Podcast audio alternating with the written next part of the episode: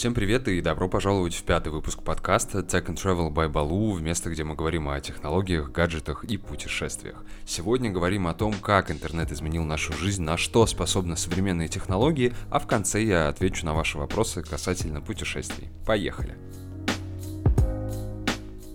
Стоит признать, что этот выпуск подкаста задержался, потому что осенняя хандра свалилась на меня со всей силы, и я практически неделю, а то и больше, лежал лицом в потолок и все. Но благо все позади, поэтому врываемся в новый выпуск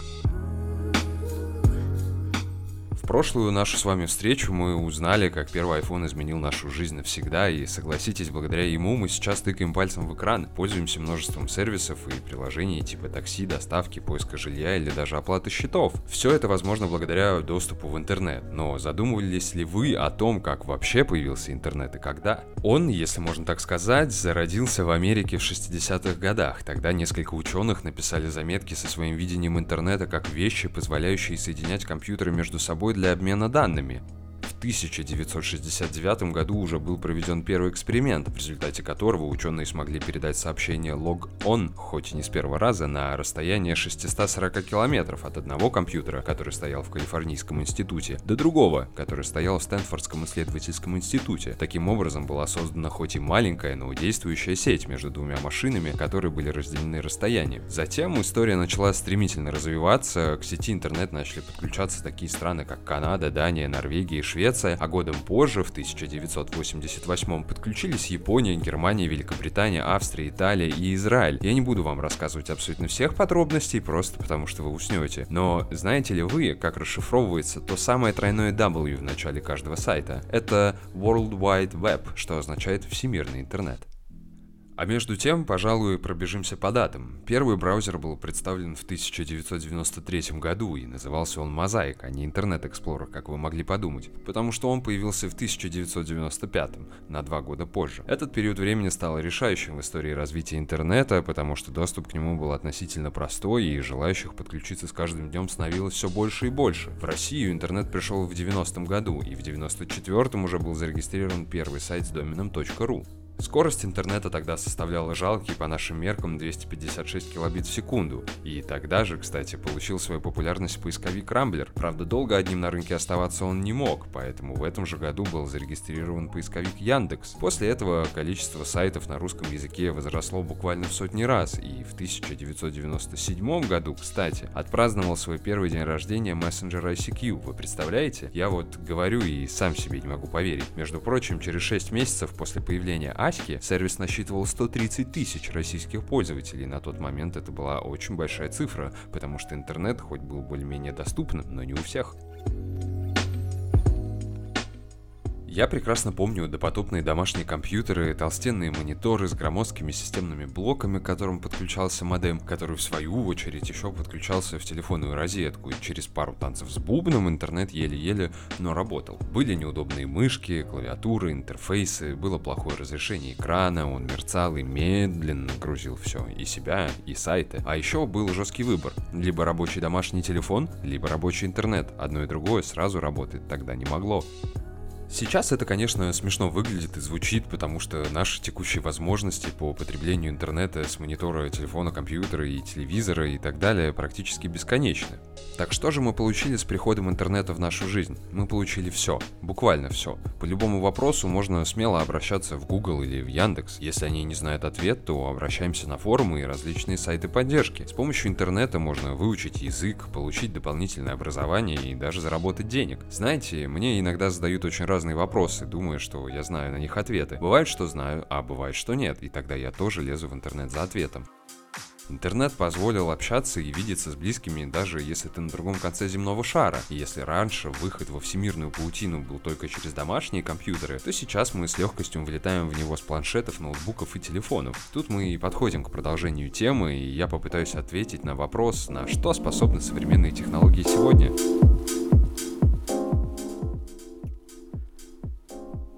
Давайте приведу несколько разных примеров, которые вы, скорее всего, не ждете. Представьте, огромное поле с яблоками. Сезон хороший, урожая должно быть много, и настает пора их собирать. Так как собрать все эти яблоки? Вручную? Ха, не смешите. На поле выезжает несколько машин, которые как бы обнимают дерево у основания и потом хорошенько его трясут. Яблоки падают в специальную воронку и уходят в бак на хранение. Затем, после того, как яблоки собраны, их вываливают на огромный конвейер, где лазерный сканер проверяет яблоки на наличие червяков и прочей живности, месте, и в случае выявления такого за долю секунды специальная палка буквально выбивает бракованные яблоки с конвейера. Это происходит очень быстро, и когда видишь работу, то поражаешься, с какой точностью все происходит. Здесь, конечно, тоже замешаны современные технологии, потому что раньше собирать яблоки вручную с огромных полей было сложно, а сейчас запустил машину, и она работает. Причем, если раньше нужен был специальный человек, который этой машиной будет управлять, то сейчас все движется к тому, что машины будут автопилотируемы. Вторым примером современных технологий технологии, наверное, будут автомобили. Раньше устройство машины было достаточно простым, но сейчас все стало гораздо сложнее. Сейчас автомобиль может следить за дорогой вместо вас, и если он увидит неровность, то передаст информацию об этом системе, и она подготовит подвеску так, чтобы вы эту неровность не почувствовали. Представляете? Машины могут автоматически поднимать кузов, если удар в него неизбежен, тем самым подставляя самое жесткое ребро ради спасения жизни пассажира. Машина может сама ехать, останавливаться, перестраиваться, она может построить маршрут до заправки или позвонить в службу помощи, если на дороге вдруг что-то произойдет. Машина может быть не только бензиновой, но и электрической. Она может удаленно передавать на ваш телефон информацию о ее состоянии, об уровне масла, давления в шинах, температуру в салоне и так далее. Мир, правда, круто поменялся за последние годы, и очень важно именно сейчас уметь пользоваться технологиями и интернетом в том числе. Почему? Да, потому что все уже давно плотно сидят в сети и в ближайшее время вылезать оттуда не собираются. Научите своих родителей и родственников некоторым азам работы их гаджетов, будь то телефон, планшет или компьютер, и базовым функциям работы интернета, что и как с помощью него можно делать. Я прекрасно вас пойму, если вы скажете, ой, ну им-то, господи, зачем? Но все родители не молодеют, а сажать их дома без дела не хочется. А так, может, найдут себе увлечение или запишутся на какой-нибудь онлайн-курс или откроют для себя мир бесконечного кино с помощью Netflix, медиатеки, Иви и так далее. Думаете, на этом примеры с впечатляющими технологиями заканчиваются? Вовсе нет. Современные города под своими дорогами и вообще под землей скрывают сотни тысяч километров проводки, которые обеспечивают мониторинг систем города удаленно. На мониторе компьютера где-то в какой-то штаб-квартире можно посмотреть, как работают светофоры, что происходит внутри общественного транспорта, где он едет. Можно даже отследить человека по камерам. В свободном доступе находятся общегородские камеры, и их может посмотреть любой желающий. В общем, интернет и технологии по-настоящему пропитали наш мир, и без него сейчас практически никуда. Поэтому важно идти в ногу со временем и не оставаться по ту сторону технического прогресса. Одна из абсолютно прорывных вещей на сегодняшний день это сеть 5G. Ее особенность заключается в сверхскоростном интернет-соединении без проводов. Например, если 3G максимум выдает 21 мегабит в секунду, а 4G от 100 мегабит до 1 гигабита, то 5G просто взрывает мозг своей скоростью в 25 гигабит. Вы представляете себе такое? Просто подумайте, что фильм размером 25 гигабайт, а это много, скачивается за секунду. Такая высокая скорость передачи информации открывает поистине новые горизонты самолеты. И если при передаче данных задержка будет минимальна, то можно удаленно управлять самолетами, машинами, можно делать ювелирную работу, просто сидя за компьютером и наблюдая за процессом через монитор. Но тут есть одно но. Технология сетей пятого поколения достаточно тяжело приходит в Россию, и я думаю, что у нее будет тяжелый путь, как было с 4G. На 5G, например, сейчас сидят военные, и наш президент в этом году заявил, что не нужно освобождать эти сети для широких масс. И это плохо, потому что технологии должны быть во благо всех, а не только военных. Если продолжать говорить о возможностях современных технологий сейчас, то обязательно стоит упомянуть 3D-печать, появление нейронных сетей, искусственного интеллекта и такое понятие, как Big Data. Оно тоже очень важно. Помнится, Герман Греф тогда мощно выступил с этим словосочетанием. Кстати, знаете, что такое Big Data? Если в общих словах, то это различные возможности обработки огромных массивов данных. И, пожалуй, сразу перейдем к примеру, потому что так будет проще. У Яндекса, например, есть карта каршеринг и метро. Само собой, они видят действия внутри, правда, обезличенно преувеличено. На основе этих данных, а именно построение маршрутов на карте, построение маршрутов в приложении метро и аренда машин, они видят, что, например, на юго-востоке Москвы люди чаще пользуются каршерингом, а на северо-западе метро. Что это значит? Это значит, что в первую очередь надо подбросить больше машин для аренды в один район, а в другой надо продумать более регулярные и удобные маршруты общественного транспорта в метро. Правда, последнее дело не Яндекса, а немножечко других инстанций, но тем не менее, все эти данные можно обработать с помощью Big Data. В общем, любой наш чих, по сути, можно использовать для статистики и вывода результатов из этой самой статистики. За последние несколько лет мир очень сильно диджитализировался, появилось много профессий, связанных с интернетом, социальными сетями и так далее, и по большому счету интернет дал возможность учиться, узнавать и зарабатывать каждому. Просто нужно понять, как в вашем конкретном случае это делать. Вы не подумайте, я не призываю никого увольняться с работы и начинать торговать в Инстаграме, но просто говорю о том, как можно. На этом тему технологий, пожалуй, закончим и перейдем к путешествиям. Признаюсь честно, я тут попал в капкан, потому что долго не мог ничего придумать, но на помощь пришли вы с разными вопросами, которые я вас просил задавать в Инстаграме. Поэтому, пожалуй, по ним и пройдемся.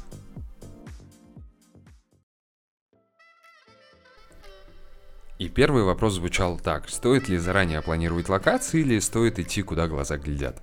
На самом деле планировать маршрут нужно всегда. Это не зависит ни от длительности поездки, ни от количества информации, которую вы знаете о городе или стране. Если идти куда глаза глядят, то можно пройти мимо всех э, разных, даже самых классных достопримечательностей и интересных историй. Например, поездка в Баку была полностью спланирована, моя поездка в Баку была полностью спланирована, а вот будущая поездка на Бали еще пока нет. Хотя, исходя из того, что пребывать я там буду целый месяц, то спланировать путешествие успею. Посчитайте заранее сайт turister.ru, там есть список списки достопримечательностей, отзывы и другая полезная информация для путешествий. Ну и, в общем, да, планировать нужно обязательно.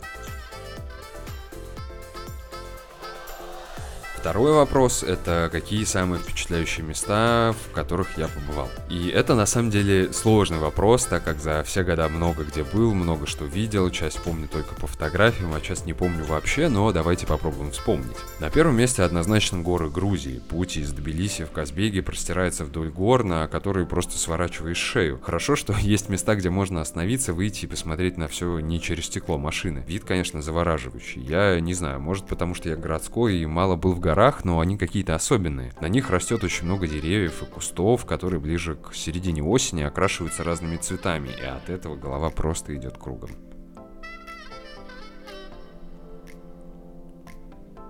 Второе место, которое меня впечатлило, пожалуй, будет Вена. Причем здесь не будет каких-то конкретных достопримечательностей, потому что на меня большое впечатление произвел сам город. Он очень чистый, очень красивый, такой правильный, весь ладный, в нем никто никуда не торопится. По нему приятно гулять и смотреть на все вокруг себя. Венская опера выглядит просто потрясно, да и вообще все там выглядит потрясно. Поэтому на втором месте Вена.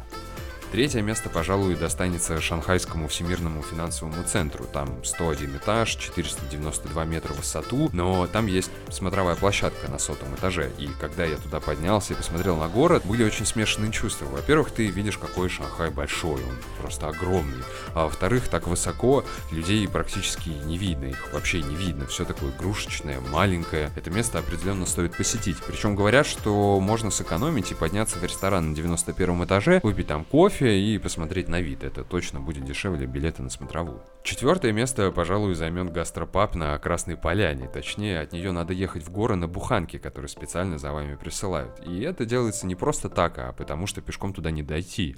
Большая часть машин там не проедет, потому что дорога очень сложная. Гастропаб называется Old Boys. Они сами варят пиво, выращивают продукты, из которых потом делают блюда из меню. Также у них есть эко-отель, но я туда не ходил, но вот еда очень вкусная и дорога, правда, незабываемая, особенно в zimy.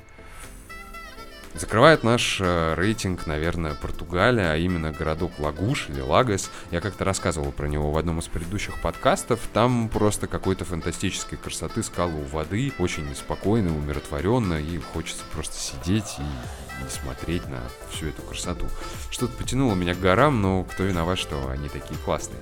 Хотя, честно говоря, нужно сказать, что крайняя точка Европы, мыс Капа де Рока в Португалии тоже оставляет сильное впечатление. Ты стоишь на краю материка, а дальше только вода и все. Это интересное ощущение.